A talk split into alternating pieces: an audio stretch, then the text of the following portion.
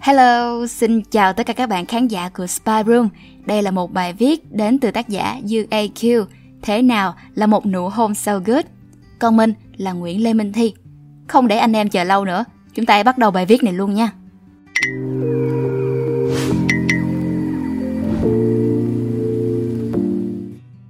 Hôm trước, có lỡ xem phải một video của kênh Sex Edu Bài Trang nói về cách hôn thế nào khiến chị em mê mẩn từ B tới B.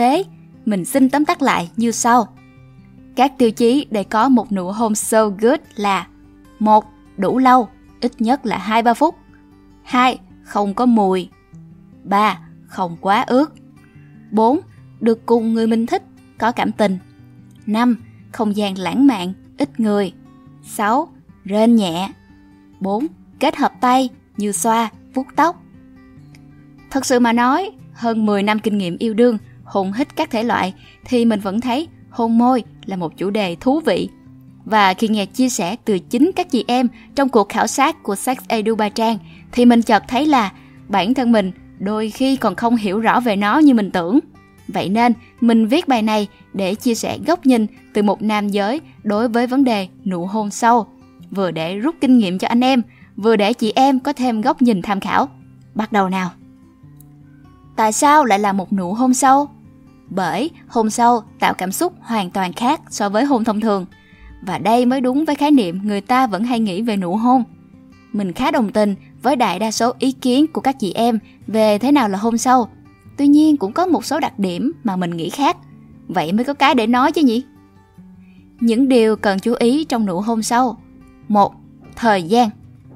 Nếu bạn đọc ở trên, thấy nói đủ lâu tức là khoảng 2-3 phút và nghỉ phải hôn liên tục trong 2-3 phút không được rời thì nhầm to. Vấn đề ở đây mình hiểu là thời gian được tính từ khi bắt đầu hôn môi cho tới khi không hôn môi nữa mà chuyển hẳn sang vị trí khác. Khoảng thời gian dừng hôn môi khoảng 1 phút trở lên thì tính là kết thúc.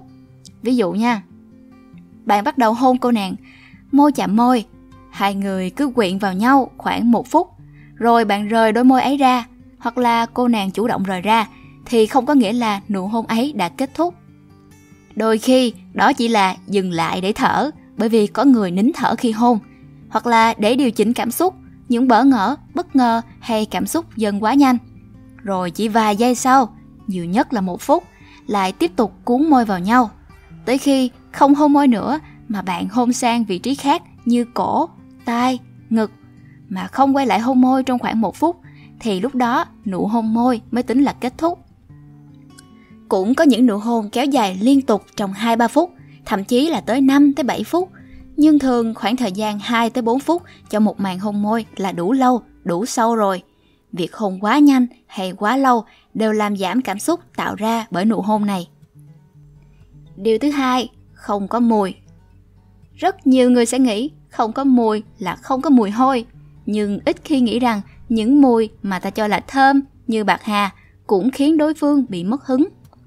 Bản chất việc này là không có mùi theo đúng nghĩa đen, không có mùi đặc trưng, nếu có thì chỉ có do son môi tạo ra mà thôi.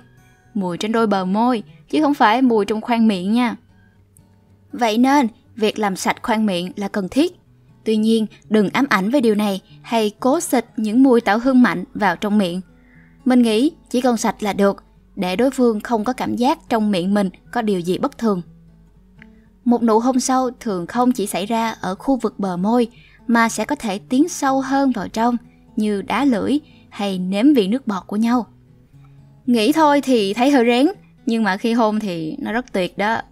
Và có một điều khá thú vị mà mình nhận ra là chẳng biết có nghiên cứu khoa học gì hay không nha. Khi đã quen với hơi thở của nhau thì không có cảm giác khó chịu với lưỡi và nước bọt của đối phương nữa.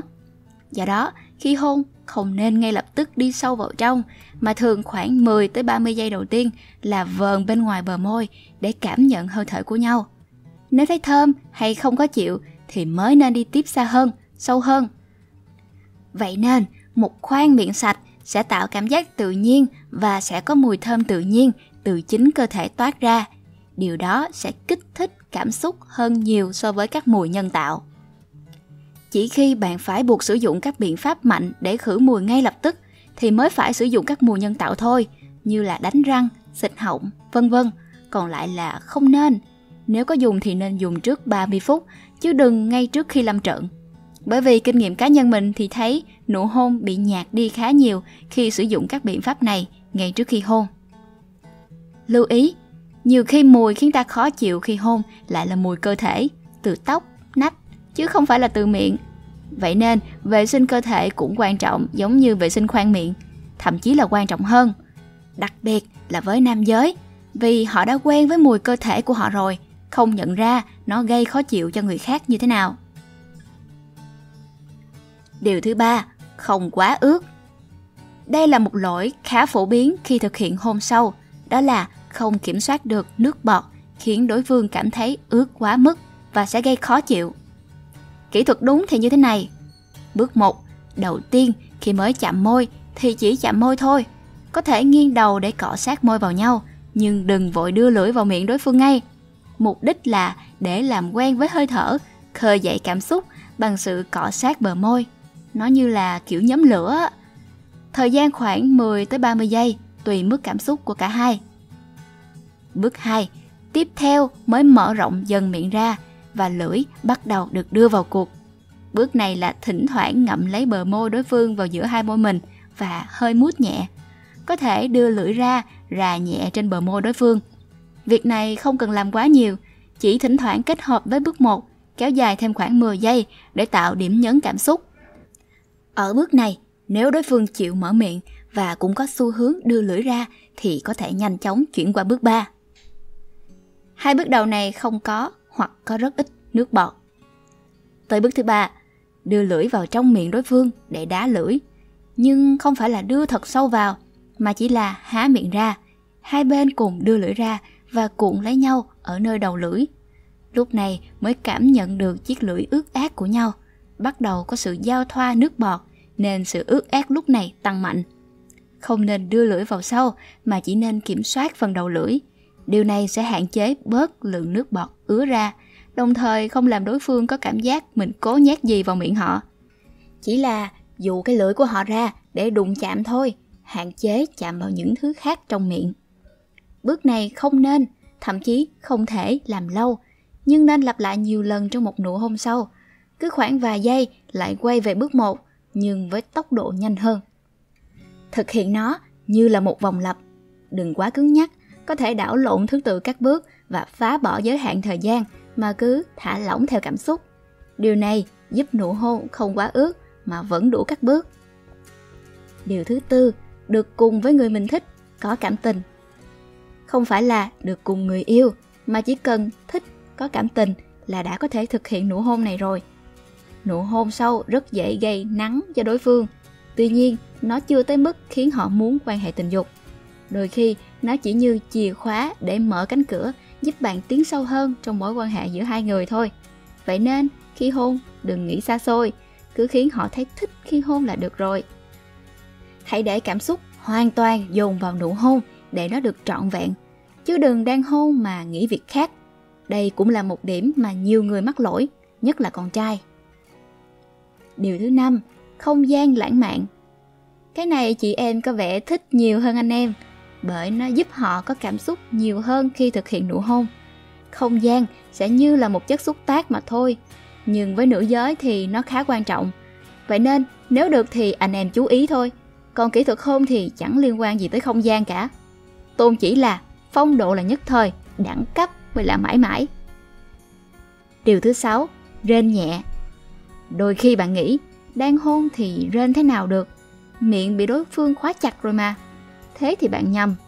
Đọc lại điều 1, bạn sẽ thấy có lúc rời nhau ra. Ở điều 3, sẽ thấy không phải lúc nào miệng cũng sẽ bị khóa chặt mà có thể đóng mở linh hoạt. Vậy nên vẫn hoàn toàn có thể phát ra âm thanh nếu muốn. Thực ra, nói rên sẽ khiến người ta hay nghĩ tới những cái xa xôi hơn. Đối với mình thì chỉ chung chung là âm thanh khi hôn thôi.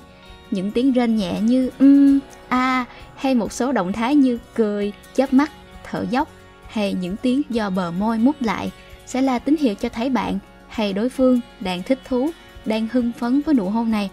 Đôi khi, thấy đối phương đơ quá thì bạn có thể dừng lại một nhịp, hỏi xem họ cảm thấy sao. Rồi khi họ chuẩn bị trả lời thì bạn lại hôn họ mạnh hơn, cuồng nhiệt hơn sẽ khiến họ ngây ngất đó.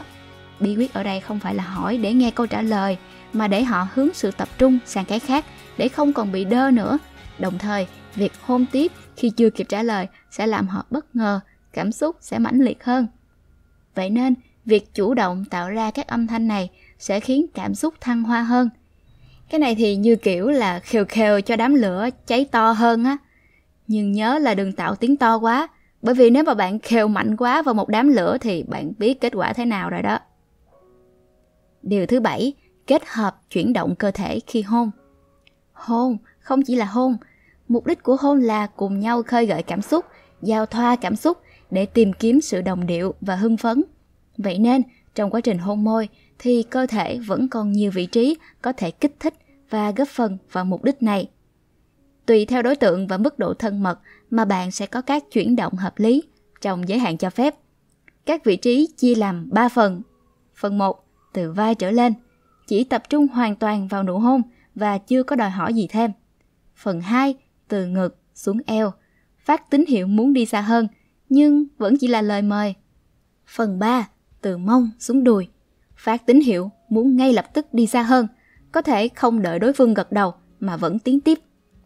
Tất nhiên, khi hôn thì không phải tất cả đều có cùng tín hiệu này. Đây chỉ là tín hiệu ngầm hiểu thôi. Vậy nên cũng không quá quan trọng những tín hiệu này khi hôn. Nó chỉ là phần bổ trợ thôi, có cũng được, không có cũng được. Nhưng nếu có thì nên cân nhắc, chứ đừng có bừa bãi. Các điểm kích thích như xoa vai, lùa tay vào gáy, vuốt ve lưng, tóc là những điểm an toàn mà hiệu quả để làm đối phương thích hơn. Còn các điểm khác thì anh em phải thận trọng khi động vào nha. Dù họ đồng ý hôn sâu thì chưa chắc họ đã đồng ý cho mối quan hệ tiến xa hơn đâu đó nha. Kết, qua bài viết này, mình muốn nhắn nhủ với anh em, khi hôn thì chỉ tập trung vào hôn thôi. Một nụ hôn tốt sẽ giúp cải thiện chất lượng mối quan hệ hơn nhiều lần. Đừng coi nụ hôn chỉ như là thủ tục để làm những điều xa xôi hơn. Việc trải nghiệm nụ hôn mới khiến chúng ta cảm nhận được hạnh phúc trong tình yêu, chứ quan hệ tình dục không có cảm giác này đâu. Hy vọng là các anh em thích video lần này. Đừng quên like, share và subscribe ủng hộ chúng mình nha. Và nếu như các bạn thích những nội dung như trên, hãy đăng nhập vào spyroom.com để tìm đọc thêm. Xin chào và hẹn gặp lại. Mình là Nguyễn Lê Minh Thi.